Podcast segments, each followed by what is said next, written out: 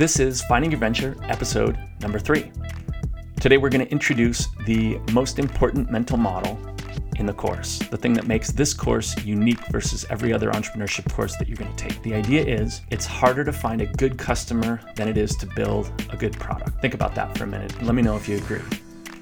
I hope by the end of this episode that you're to feel liberated and empowered by this mental model. And as you're to hear, the cost of customer acquisition is the thing that sinks most startups. Startups don't fail because they can't build a good product. They fail because they can't acquire customers inexpensively enough to make a go of it as a business. And that's why we force you to acquire a customer first in this course.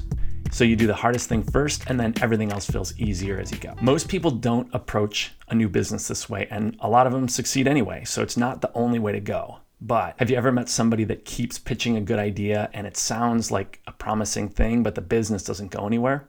I have, and I've totally been that person too, and it feels bad.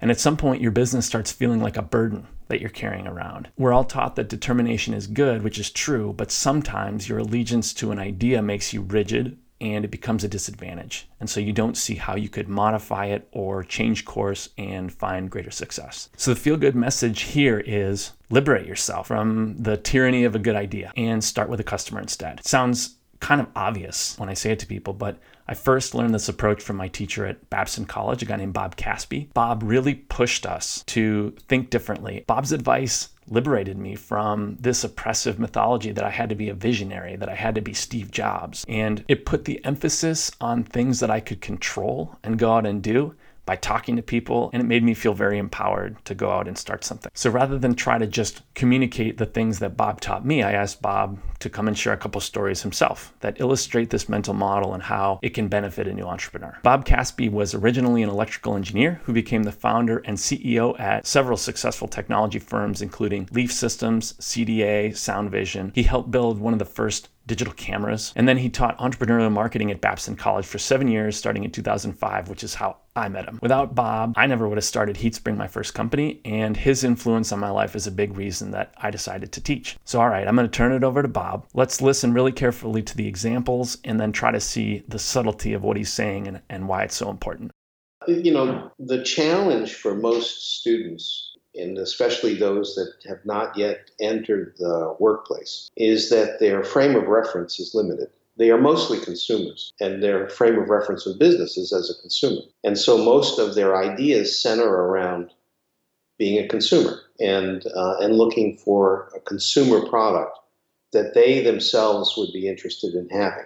So I found it both remarkable and humorous that 80% of the ideas in undergraduates were about drinking. They were alcoholic, new kinds of alcohol, new kinds of alcoholic beverages, and then the other 20% were new ways to get sober more quickly, right? And, and remove headaches. And it would be the same businesses over and over again. Each class would come with the same, you know, did you know that you could ferment old socks? And create a, drink that is popular in Kazakhstan and we can bring it here to America. And and, and that was the content of, uh, of a lot of the business models. And so one of the challenges to young entrepreneurs is that their frame of reference doesn't typically look at B2B, at what businesses need to improve. And yet, my experience after too many years of existence on the planet is that it's hard to find a business that does not need innovation to improve its internal operation. And one of the things that I'm kind of studying now, more recently, is this more general question of how do large corporations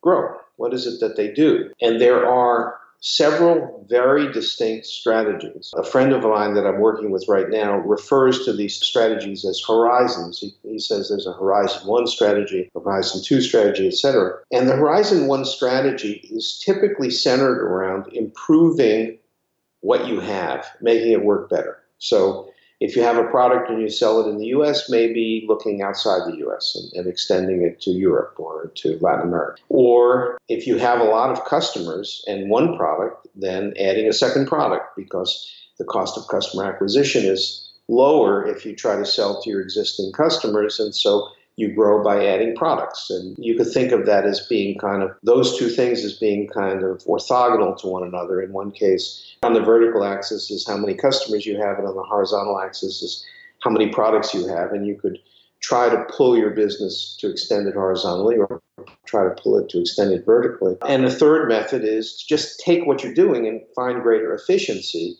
so that you could lower prices, lower your costs, and then potentially uh, either just take more profit if your costs are lower or lower your prices. And if there's elasticity in your volume, increase your market share and your volume by achieving a lower price point in the marketplace. And and that's another way to grow. And companies are constantly trying to do these things. They're constantly trying to either add new customers or add new products or find uh, inefficiencies within their current process. And unfortunately, for most of the entrepreneurs, uh, aspiring entrepreneurs, they don't have enough experience with corporations to sense any of those three adequately. They don't sense a need for a particular market share opportunity, a need for a particular product opportunity, or a need for finding inefficiencies within the within the operation.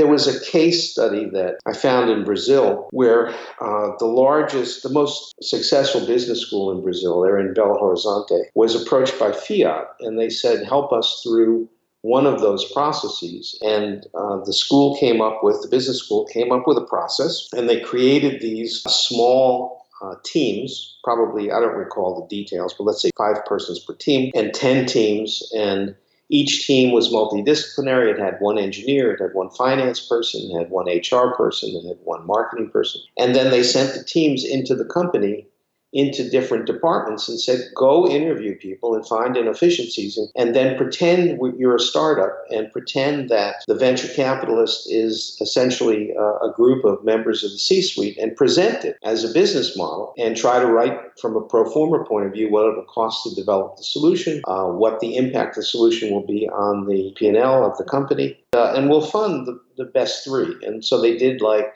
10 groups of five, you know, 10 groups of three. They had like 30 businesses. They uh, sat through the presentations, and I think they funded five, as I recall, and three of the five were perfectly and produced efficiencies for the company. And if you look at that process, the entrepreneur is in a position where they could do that process or participate in that process. As an external person, they're not tied into the day to day requirements of the company, but they have the opportunity to bring in some objectivity, to interview people within the organization, to understand where there are inefficiencies, and then to propose a solution.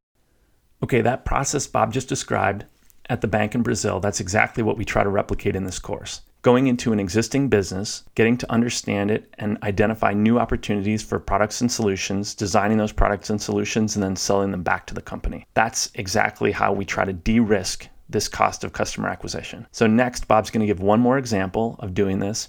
And he's going to sort of drive home the thesis point, which is if you can sidestep that cost of customer acquisition uncertainty, you have a much better shot at building a successful business out of the gate.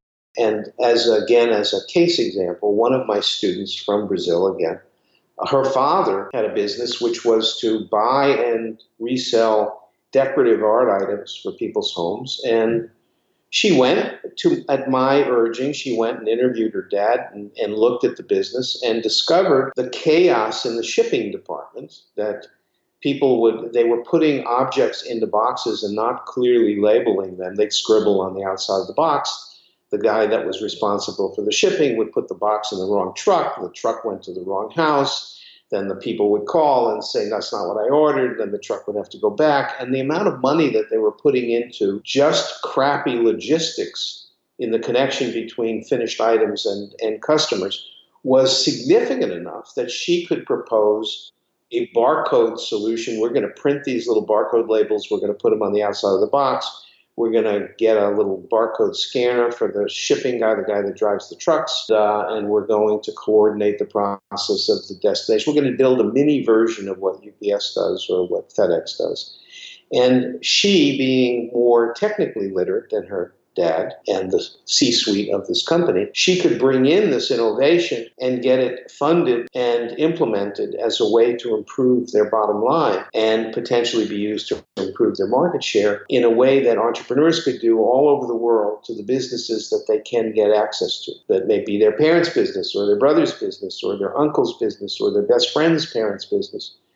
That is a process by which they can identify business opportunities and pursue them and most importantly, not have to go and raise venture capital and not have to suffer the marketing costs of trying to find the first customers for a product that may have been well conceived or ill conceived, but for which the marketing investment represents the biggest risk for their business. And as an engineer who's run technical businesses, the numbers that we tended to learn and believe were true was that 90% of the investment in a product was marketing and sales investment and 10% was product development. So the product development is the easiest piece. It is identifying customers cost effectively, not just identifying, but identifying them and engaging with them cost effectively.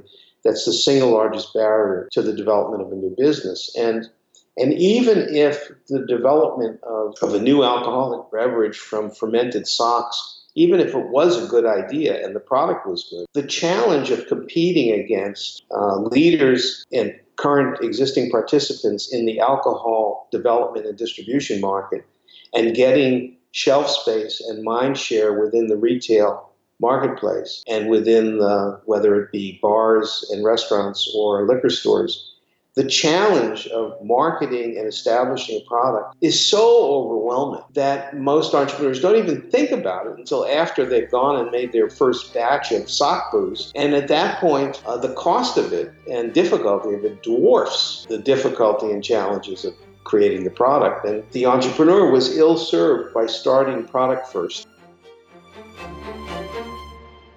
Bob, I know so many people who have been empowered by your message over the years. I'm one of those people. I'm really grateful that you came on and shared your stories and your perspective. And before we go, I want you to hear about my friend Rishi's really awesome and practical CFE course.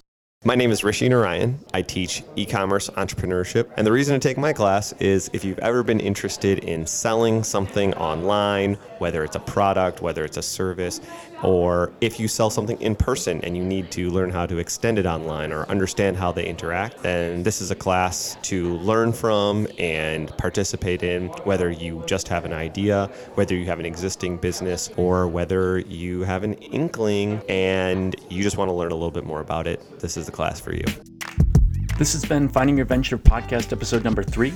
The next episode is four in the series of 13. We're going to talk to Brooke Boyle, founder of Engage, about the power of good customer discovery. She's got such an interesting story, and I hope you'll join me to hear it.